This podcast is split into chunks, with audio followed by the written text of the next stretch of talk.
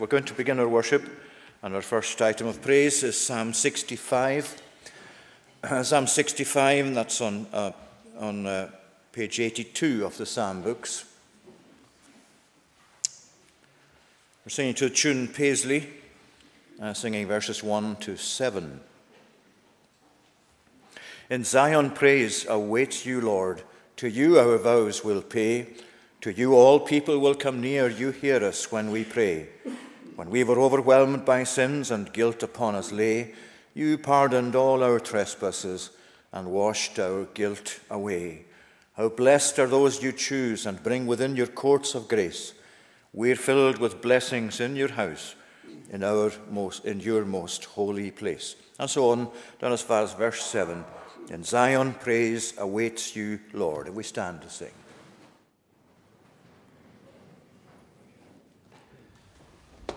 In Zion, praise awaits you, Lord. To you our vows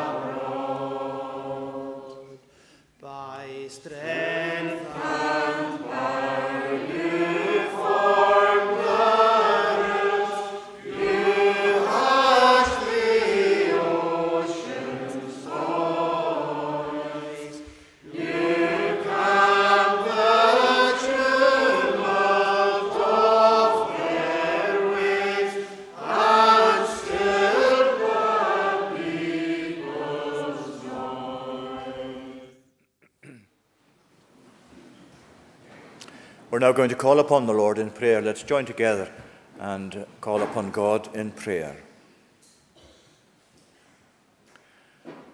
O Lord our God, we give thanks for the truth of these great words that we have been singing in your praise, for the way that we come to you tonight knowing that you are the one who pardons our sin as we come seeking your forgiveness. You are the one who washes us from our guilt and sets us in your presence in a way that is acceptable to yourself. We thank you for the manner in which you have chosen to do this uh, through all that the Lord Jesus Christ has done to provide us, O Lord, with the ground on which we can approach you, the salvation that we enjoy in our possession of it. And we thank you tonight that as you are the God who created uh, the creation that we have around us and ourselves, for you are the one who formed and fashioned us, even in our mother's womb. You are the one who brought into being all that exists around us and all the universe, even the furthest planets which we cannot see and which we are assured exist in various galaxies uh, throughout the universe. We thank you that they are all known to you, that you gave names to the stars, each and every one, for you, uh, Lord, brought them into being. And so we marvel tonight that this great and glorious and holy God, who is so immense that we cannot uh, but touch the very fringes of his being in our knowledge of him. And yet, Lord, your interest in us as human beings, as fallen, sinful human beings, has been to provide us with redemption. We thank you, Lord, for the saving touch of your hand upon us, uh, the way in which you bring to your people the necessary uh, comfort and guidance and teaching, uh, all that we require, Lord, in this life uh, to overcome all that stands against us. We give thanks that you uh, are also the one who overcomes all that is true of our own limitation. You are the one who does not give us as we deserve, or else we would not be approaching you this evening. But, O oh Lord, in your mercy, you have provided us with redemption. And it is on the basis of that mercy and on the merits of the Lord Jesus Himself that we come to you this evening. Lord, bless us, we pray here, these moments that we are gathered together. As we know, Lord, how important it is for us to take from these moments uh, the blessing that would truly, ble- uh, truly benefit us for this coming week, but further uh, blessed even towards eternity itself. We ask that your Holy Spirit will actively bless us this evening, that we may not be content with a mere attendance in this place of worship, or with an even, uh, even an outward formality of gathering such a way as worshippers. Lord, we ask that you would bless us inwardly, touch our hearts, we pray, instruct and enlighten us in our minds, and give us an our will that we may have that urgency of seeking your glory and seeking that we be dedicated and consecrated to you in all that we seek to do. Lord, we thank you as we reflect upon all that you have been to us thus far. And we can truly say that you have blessed us abundantly and that your blessings have exceeded our ability to number them, for your blessings reach us day by day. We thank you, Lord, for the blessings we have in the course of our ordinary life in this world, uh, the things that we have recourse to enjoy day by day, the food that we eat, the shelter we have, the blessing of having friends and family, the many ways in which we are blessed under the gospel. Lord, help us not to take these things for granted. And even when we find how uh, readily we can access food and clothing and provision, oh Lord, uh, we pray that you would help us never to forget that we have them by your own blessing lest we should indeed say that our own hand, our own ability, and our own deservingness have brought these things to us. You are the God who instructed your people Israel long ago as they prepared to enter the promised land, and when they came to inhabit houses that yet they had not built and fields that they had not cultivated, a land that flowed with plenty. Then, Lord, you gave them warning that they were not to conclude that it was by their own wisdom or own ability that they had produced these things. Help us too, we pray, as a nation, as we come before you and pray for the people that we belong to. We ask, gracious one, that you would uh, come with your blessing and lift us up above uh, all that is uh, sinful, all that is uh, of human wisdom. Uh, and we pray that you would give to those who rule over us, especially, that they be guided by your own word, by your truth, by your laws, by your promises.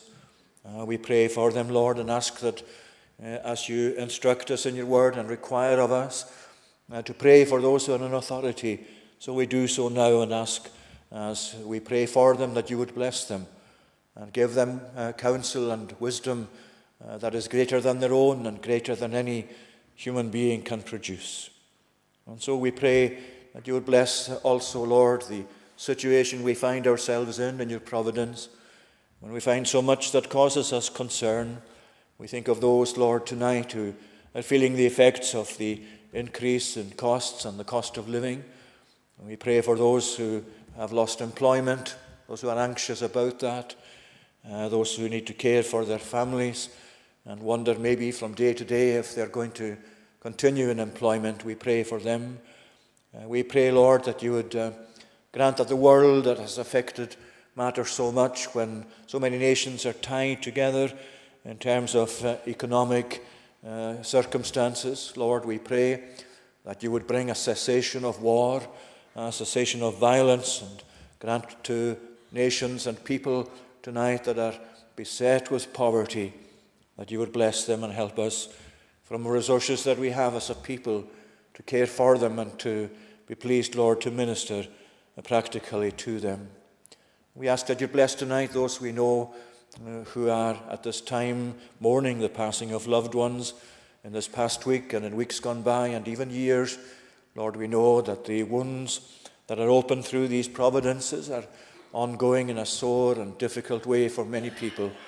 And we do pray that you would bless tonight uh, those here under the gospel and elsewhere who uh, require, Lord, the peace of God once again to come to calm their mind and to bring them assurance that you know their situation and that your provision for them in grace is always adequate to meet with our needs at all times.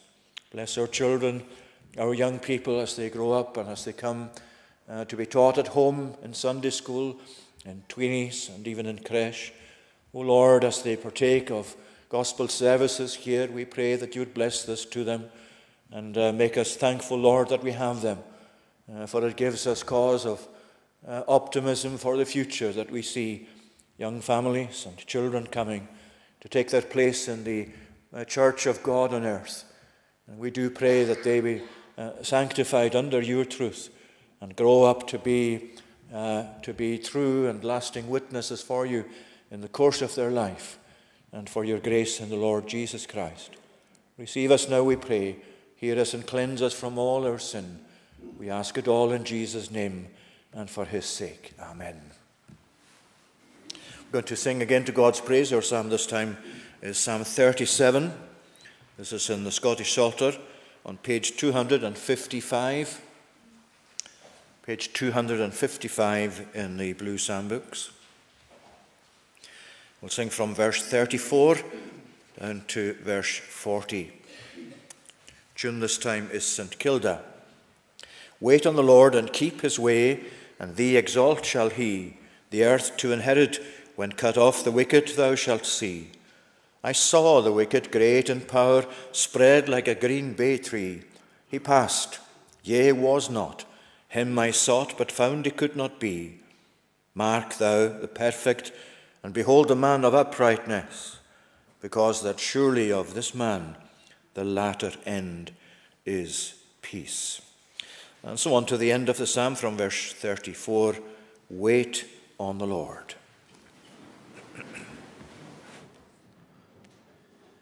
Wait on the Lord and keep his way,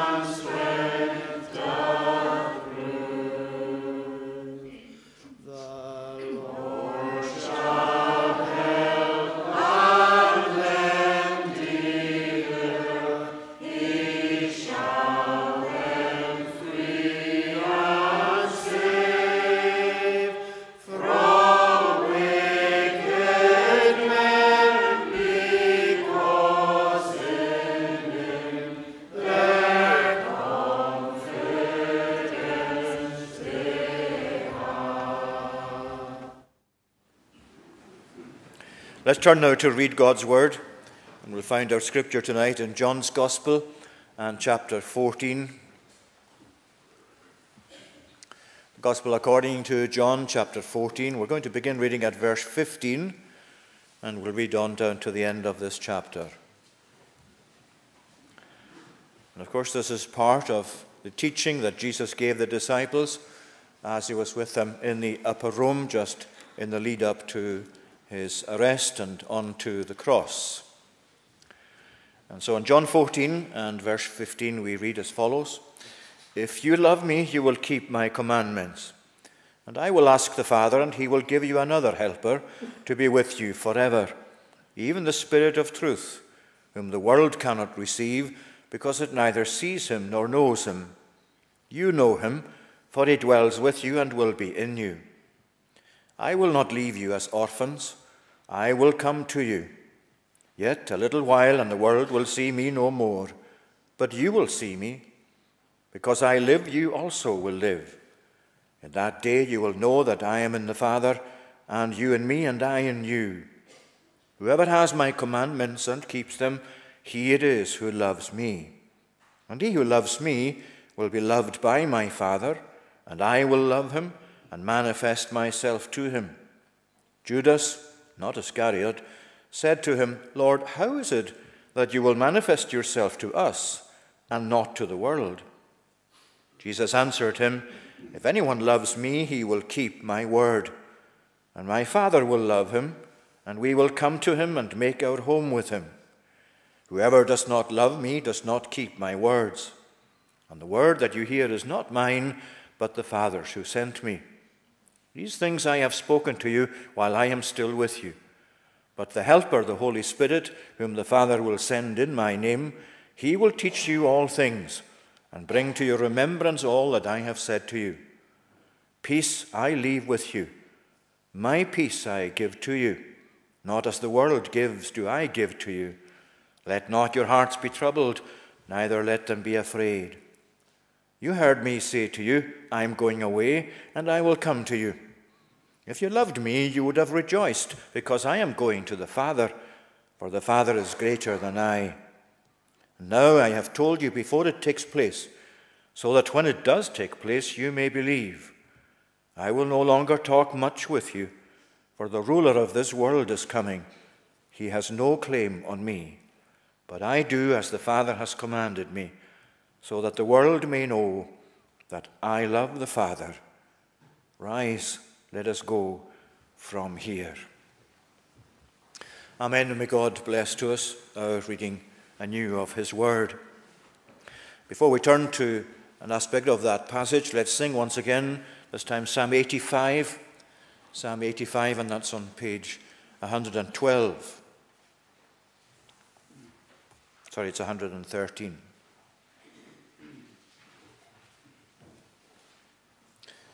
We'll sing from verse 8 down to the end of the psalm.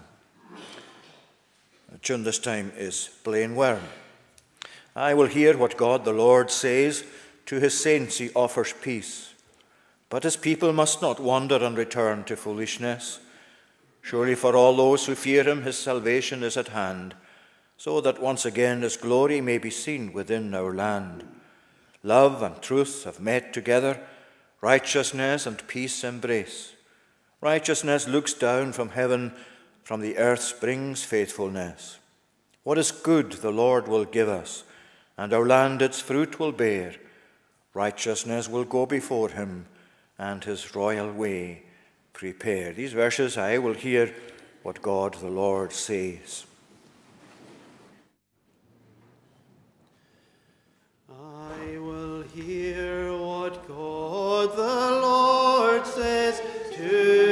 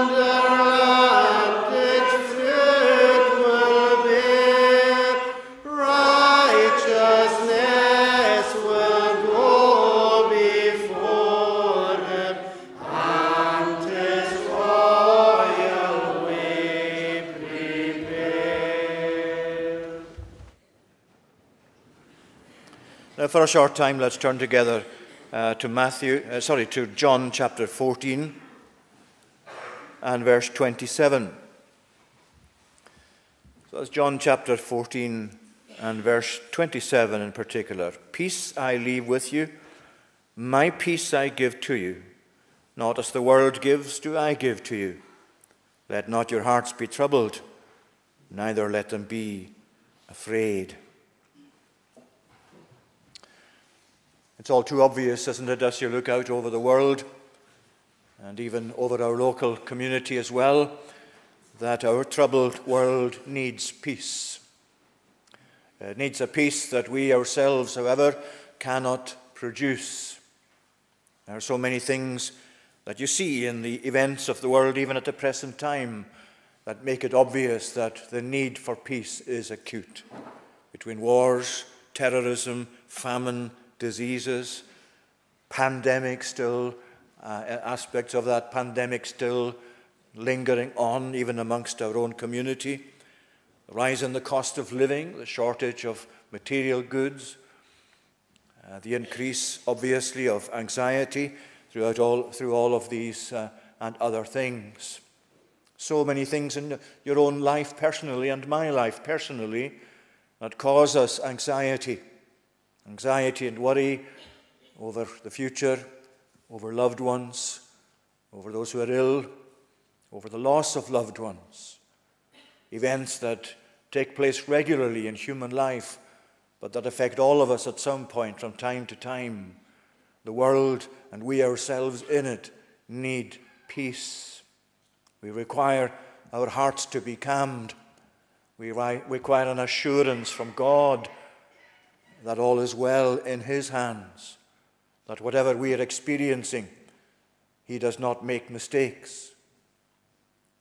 And here tonight we have a verse that tells us of Christ's legacy of peace, the legacy of peace that He uh, brought to the disciples' notice as He spoke to them here. Peace I leave with you, my peace I give to you. And especially as you look out over the world tonight and a search for peace and where peace is to be found, sadly, all too often, people, even at the highest level of government, are looking for peace in all the wrong places. For all the good intentions that people have of having peace between nations and peace between communities, for as long as you look mainly uh, to political and economic means of achieving peace, it will never be the kind of peace that our heart needs. It will never be the true and lasting peace that we were designed to enjoy in our creation by God. And our Christian minds tell us that there is a peace that surpasses every other peace. And it is this peace that Jesus spoke of and that he is pleased to give to those who trust in him, to those who are his disciples. My peace I am giving to you. Not as the world do I give to you. There is the great contrast between the search of the world. And the world in John is the world of human beings in rebellion against God mainly. The world in its own antagonism to God's truth. Not as the world gives, do I give to you. My peace I give to you the peace, the source of peace for us tonight. This peace is Jesus. This peace that he speaks of here as a legacy that he has passed on to all who come to place their trust and confidence in him. Well, of course, in verse 28, he tells us something of the situation that caused the disciples here anxiety. You have heard me say to you, I am going away and I will come to you. Now, of course, at that stage, they couldn't fully understand uh, what he was actually saying here. He was preparing them for his actual physical departure uh, from this world, and of course, they could not possibly imagine what it would be like to not have him present with them. They were anxious, thinking about the very, uh, the very uh, matter of, uh, of, of Jesus no longer being with them, teaching them, directing them, sometimes correcting them, but He is there And he's there since they became disciples. And now they have the prospect of him going away. How are they going to cope? How will they manage? All of that is causing them so much anxiety. And that's why Jesus now directs their thoughts to the peace that he is going to leave with them. The peace that comes through his work of the cross, through his death and resurrection. This spiritual peace, the peace that surpasses every other type of peace we know of. And so tonight, that's what we want to give our minds to for a little time, looking firstly at this peace as a legacy of peace, uh, a peace that comes as a spiritual legacy to all of God's children, to all of God's people. And secondly, and more fully, it's actually a unique peace, which is calls here, My peace I'm giving to you. It's unique because, for one thing, it's Christ's peace that he's passing on to his disciples. It's unique because it contrasts with the peace that the world is able to give, the kind of peace that is able to give. And it's unique because it is also a calming peace. Let not your hearts be troubled. He's saying, in the light of the peace that he's going to give them.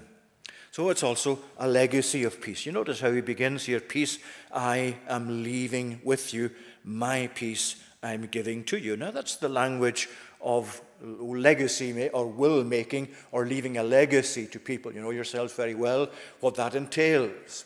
And when somebody's making out a will, uh, the will specifies that this is what's going to happen after I'm no longer here, after I'm dead, after I'm gone. This is what I'm leaving. This is who I'm leaving it to.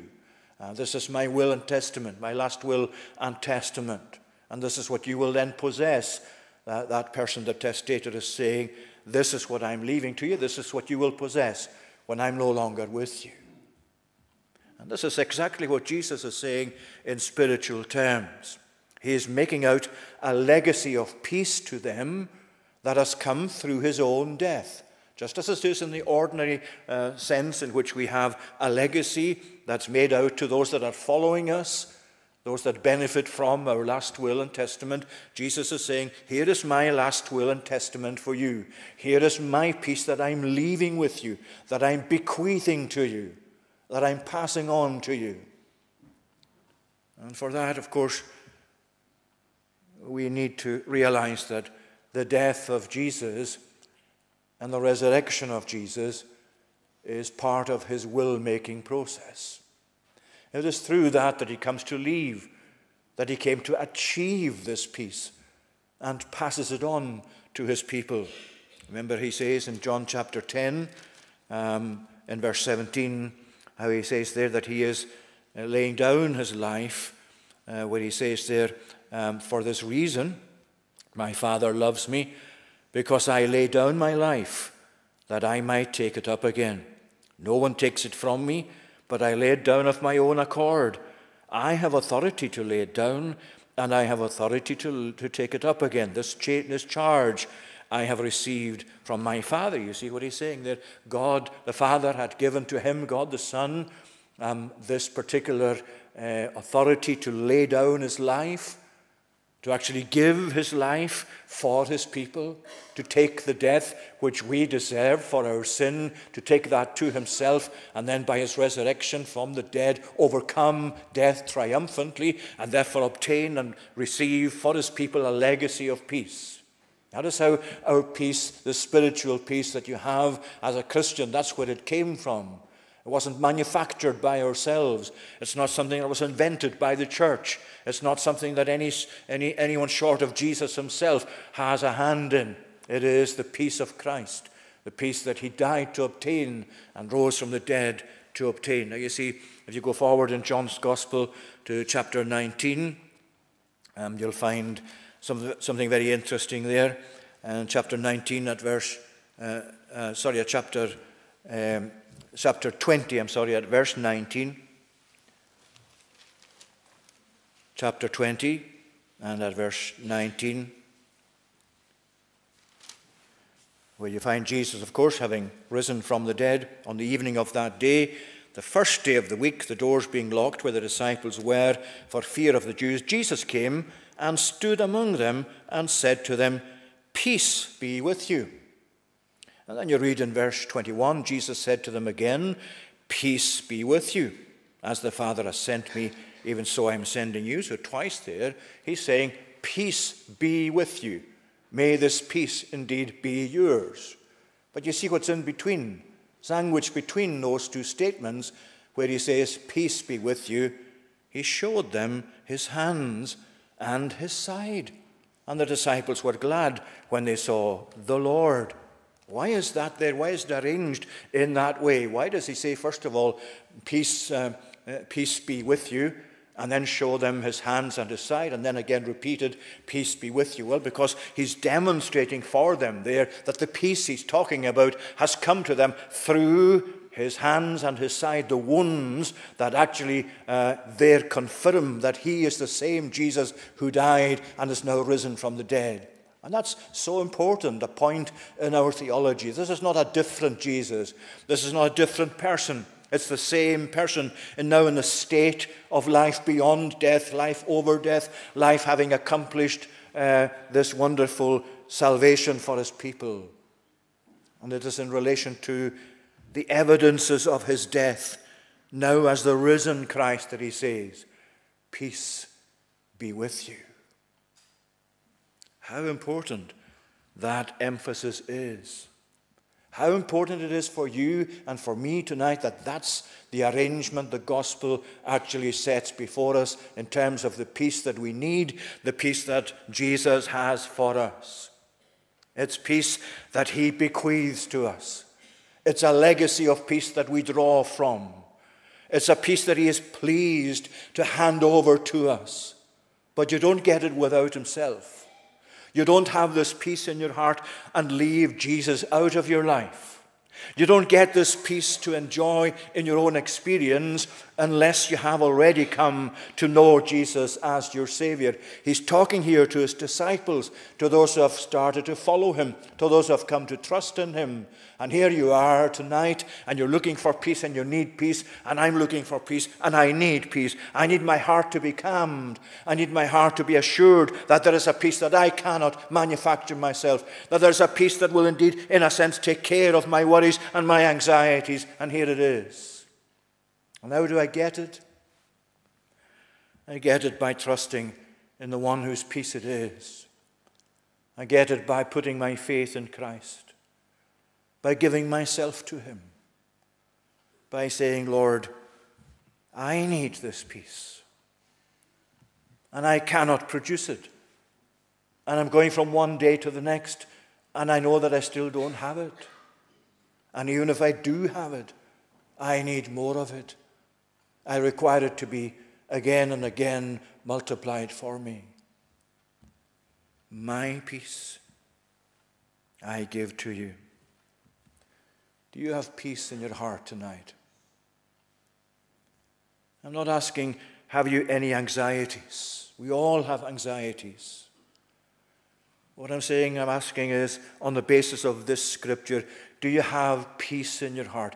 Do you have this peace? Can you say with Horatio Spafford all these years ago in his hymn, um, After the Loss at Sea, that we spoke of not so long ago, where his wife and children perished in the Atlantic, where he composed this, this hymn as he went back uh, from America to this country, and where the captain of that ship, as he came to the point where, as near as possible, was where the ship his uh, family had been on, sadly collided with another vessel and sank. Lord, he said, Thou hast taught me to say, It is well, it is well with my soul. Whatever things come my way, Thou hast taught me to say, It is well, it is well with my soul. Why was that? How could he say that? Well, he could say it because he knew the peace of Christ. And he knew that the peace of Christ overcame whatever anxieties or situations in his life he needed to face. It didn't mean he didn't weep, of course not. It didn't mean we don't actually express our anxiety to God. But here is the peace that comes to calm our hearts, to give us assurance that when we cannot actually put it all together, when we cannot see how everything fits together in the experience that we're going through, in the loss that we're experiencing, in the hurt that we're experiencing, in whatever it is has, has come our way that causes us anxiety and pain and distress, when we can't put it all together, when we cannot weave that tapestry, we can come to God and we can be assured it's all right, it's in my hands. It's my peace you need, and it's my peace I'm pleased to give you. You see, so tonight, whatever it is that you and I uh, have anxiety about, it might be something entirely unknown to anyone else. It might be something within your family circle. It might be something to do with your work, your place in the world. But the beauty of this peace is it doesn't really matter what the source of the anxiety or the lack of peace is. Here is God's provision and God's solution. My peace I give to you. It is well, it is well with your soul when your life is safe in the hands of Jesus.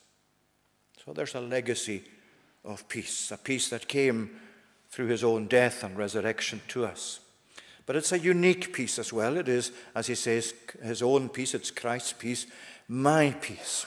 You see, Christ is both the testator and the executor through the Holy Spirit of administering this peace. He has gone out of this world uh, physically, but he is still present with his people through his Holy Spirit. That's what we read there. I will not leave you as orphans, I will come to you. There's the uniqueness of Jesus. He is someone who has made out a last will and testament of peace to his people, and he has gone physically from this world. But you cannot say of him that he is like every other testator, like every other person who's bequeathed things to those that are coming after him. They themselves are gone, there's no sign of them. But that's not the case with him. I will come to you. I will not leave you as orphans. I will give you the Helper, the Holy Spirit and when he has come, I will come, and my Father will come and make our home with you.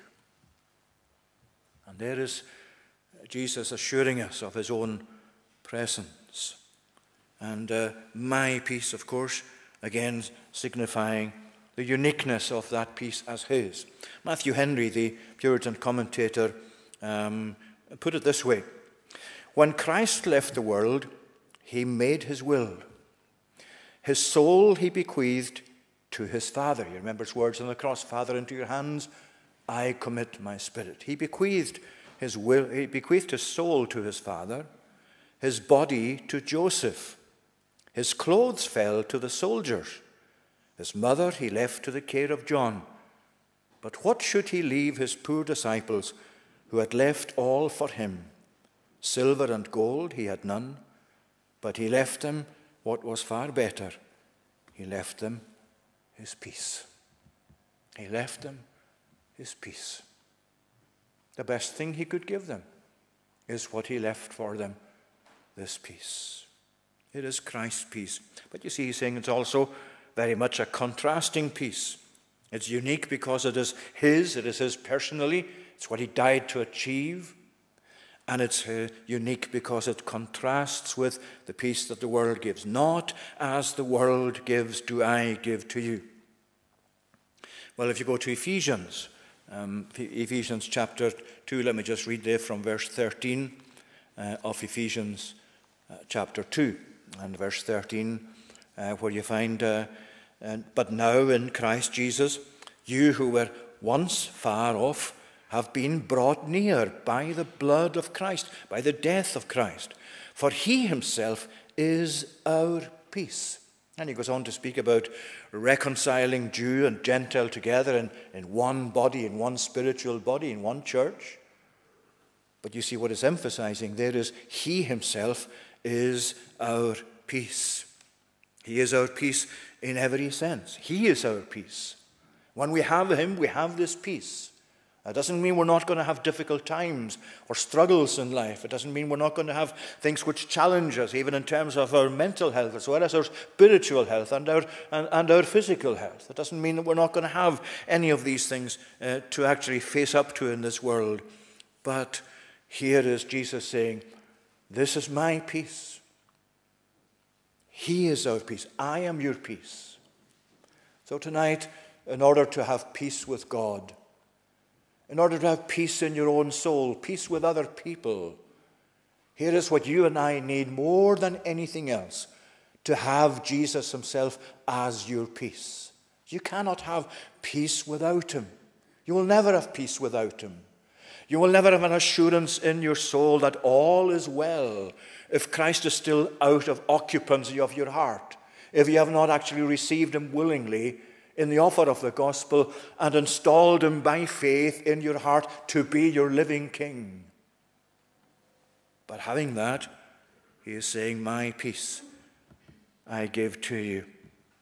Now, isn't that such a, an important point, not just for ourselves, but in the emphasis that we have in the gospel to bring to the world and that world out there in its need that doesn't really want to come to know the church or to know the gospel or to know salvation and sadly, sometimes you find the gospel itself adjusted so as to take account of the peace of the world. To actually have things the way the world sees it or the prevailing culture. To fit in with the tone of the prevailing culture, which seeks to cross out some of the more, let's say, offensive, at least offensive to our human natural thinking, the things of the gospel itself. We can actually tone that down a wee bit. We don't need to emphasize things like God is actually one who has wrath as well as love. Uh, we don't need to really just emphasize for people that there's a hell to be avoided and a heaven to be gained, that sort of stuff. Because the gospel is as Jesus gave it to us salvation from our sins, salvation into his righteousness deliverance from our lack of peace with God, our broken relationship with God. And this is the peace that stands as the entire opposite. When you come to have Himself, you have this peace. And you have that peace because Jesus died to obtain it. In other words, you can't really, you can't, and, and I learned this from my own experience, as well as yourselves, I'm sure many of you can follow that, for quite a long time, well, for certainly for many months, after the Lord had begun to show me my sin and the seriousness of my sin, what did I start doing? I started trying to produce peace. I started trying to actually keep the commandments of God, to tidy up my life to do things which, by my own doing and my own performance, would hopefully get me out of this lack of peace and this sense of guilt that I had in my soul. And of course, the more I tried that, the more I failed. And the more you will fail if you try that, because none of that will give you this peace. You cannot do it by your own obedience outwardly to the law of God. You need to have, as we said previously, Jesus for yourself. You need to have Him willingly received into your heart.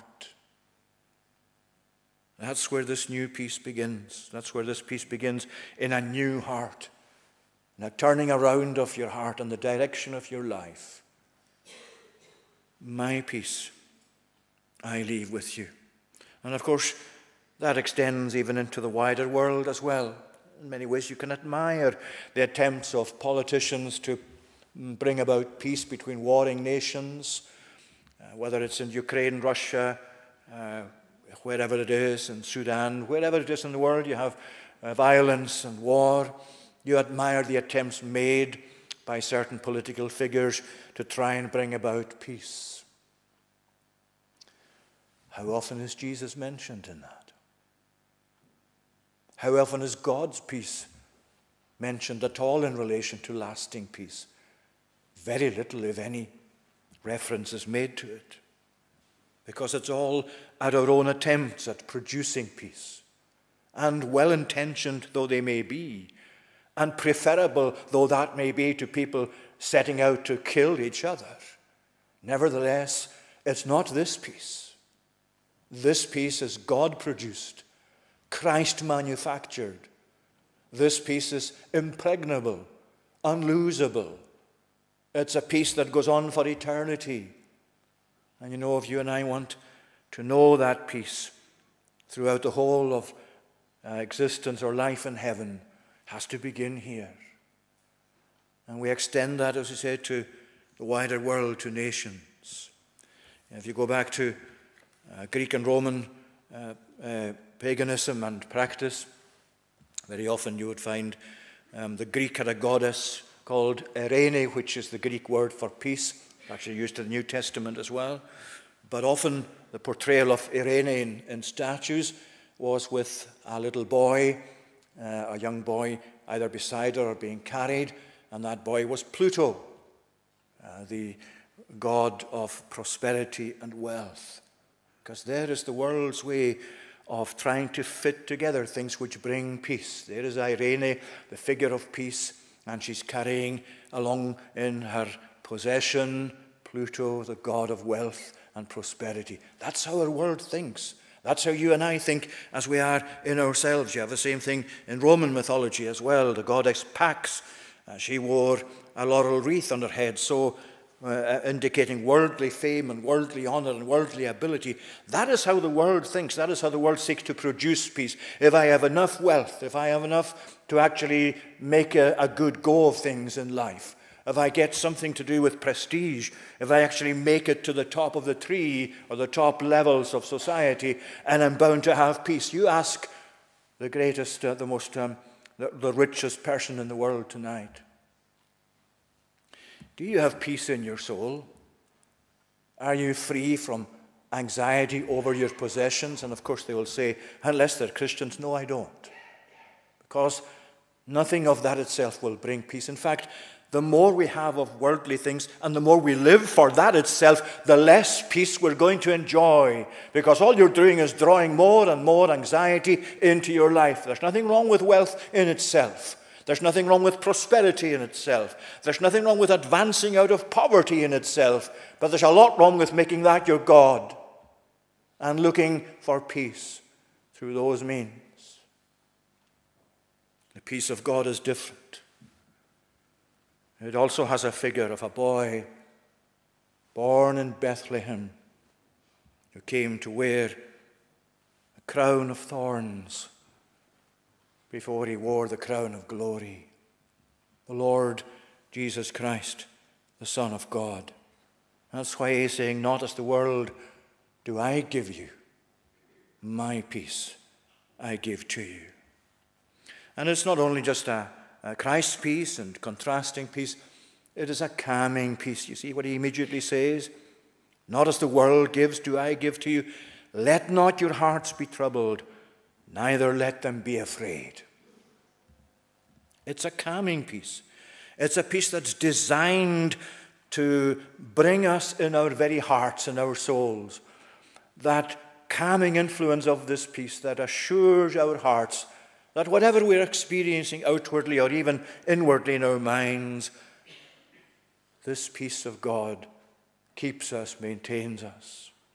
You see, I remember we not so long ago went through uh, the, the letter to the Philippians, uh, where Paul, as he came near the conclusion uh, of that uh, epistle, you remember, uh, maybe reflect on, on, what we saw there, uh, where he um, uh, in chapter 4 and at verse 6 uh, said, uh, this is how he wrote to the Philippians, um, where he said, after saying, Rejoice in the Lord always, he said, Don't be anxious about anything. He means be over anxious, but in everything by prayer and supplication with thanksgiving, let your requests be made known to God. And as we saw there, there's an important element of thanksgiving as part of the requests we make to God. We don't make our requests without thanksgiving. And part of the problem of the world and the problem of your own heart and mind, naturally, until God brings us to see differently, part of the problem is that we don't realize that all the things that benefit us actually come from God anyway. You go into the supermarket, how many people go into the Co op or into Tesco and stop for a moment as they go in there and say, how thankful I am that God has provided this for me. Because it doesn't seem to most people that that's where it's come from. But it's in the kindness and the providence of God, whose provision and wisdom overarches every event of life, that we have the benefits and the relative prosperity that we enjoy. And that's what he said. With thanksgiving, let your requests be made known to God. Don't be over anxious about anything. What did he then say? And the peace of God, which surpasses all understanding, will guard your hearts and your minds in Christ Jesus. You see, the figure there is of the Roman soldier, a military term that, Jesus, that, that Paul took uh, and applied there to the peace of Jesus. He's saying, when you make your request known with thanksgiving to God, when you seek to draw from God what is going to adequately meet your anxieties and your need and your over anxieties at times, then what you find is that the peace of God becomes a garrison round your heart. It guards your hearts and minds in Christ Jesus. I'm not saying by any means that we have the experience of enjoying this peace every single moment of every day. It doesn't work like that for most people anyway. But still, you as a Christian know, I'm sure, that when hard times do come and your mind does have anxiety and you do have troubles in your heart, the same as Jesus is saying, hey, let not your heart be troubled you still know of this underlying peace that you can rely on and that flows through your life. And that assures you that in the midst even of all your troubles, Jesus' peace is designed for you. And it's a peace that's designed to calm your heart, to bring you assurance, to bring you the fruit of prayer itself and thanksgiving, to garrison your heart and mind. Well, here is Christ's legacy of peace. He is leaving this, has left this to the disciples to be administered by the Holy Spirit throughout the course of life. And here is Christ's unique peace, because it's Christ's peace, my peace, he says. And it's a contrasting peace. It's not as the world gives, he says. It's a calming peace a peace designed to meet our troubled hearts and to assure us of God's love. So tonight, let me ask myself where is my peace? Where is the source of my peace? And you must ask yourself too where am I looking in this world? Where am I looking for peace? Where is the source of the peace that will calm my heart and be a garrison to me in my troubled times? Do I have Jesus? Have I really received Christ? And if I have received him, well, whatever troubles come my way, I know that it is well with my soul when this peace that Jesus died for is a peace I'm assured of possessing when I give my life to Him. Is that how it is, dear friend, with yourself? And if not, well, you know what to do. If you don't have this peace tonight, then you know who you need. You need this Jesus for yourself. You need him urgently. You need him to meet all your anxieties, not just one or two and when you receive Him, all is well between yourself and God, and you will have this peace as His legacy to enjoy forevermore. May God bless His word to us. Let's pray. Lord, grant tonight that we may know your peace in our hearts, that we may have that experience of your Holy Spirit ministering peace to our troubled souls. Lord, teach us, we pray, in the midst of all that troubles us in this life Teach us to look to you. Uh, teach us to draw our peace from you. Uh, teach us to enjoy your peace even in the midst of the troubles and the assurance that you know all that is, uh, that is uh, required by us. I bless tonight those who have troubles and anxieties, mm, sometimes beyond what most pe- other people have. Uh, bless, Lord, any tonight here who have uh, troubles that they know are greater than they themselves can manage. And Lord, we pray that your own peace will indeed be their portion. And we pray that you would give them that calmness of heart to continue to trust in you, even when their situation is challenging. And so hear us now and be with us throughout the remainder of this week, we pray. And all we ask is in Jesus' name and for his sake. Amen. We're now going to conclude our service this evening singing in Psalm 72, Psalm 72 on page 92, and these verses 1 to 7 to tune Duke Street. This is a messianic psalm, a psalm that uh, brings us to consider Jesus, the King of his people. And here is a prayer for the Lord to endow the King with justice uh, so that the peace that is his peace particularly will come and blossom in the world. Endow the King with justice, Lord, the royal Son with righteousness.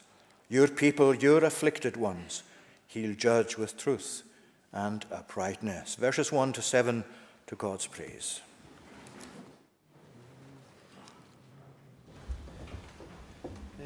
And I, the King, with justice, Lord,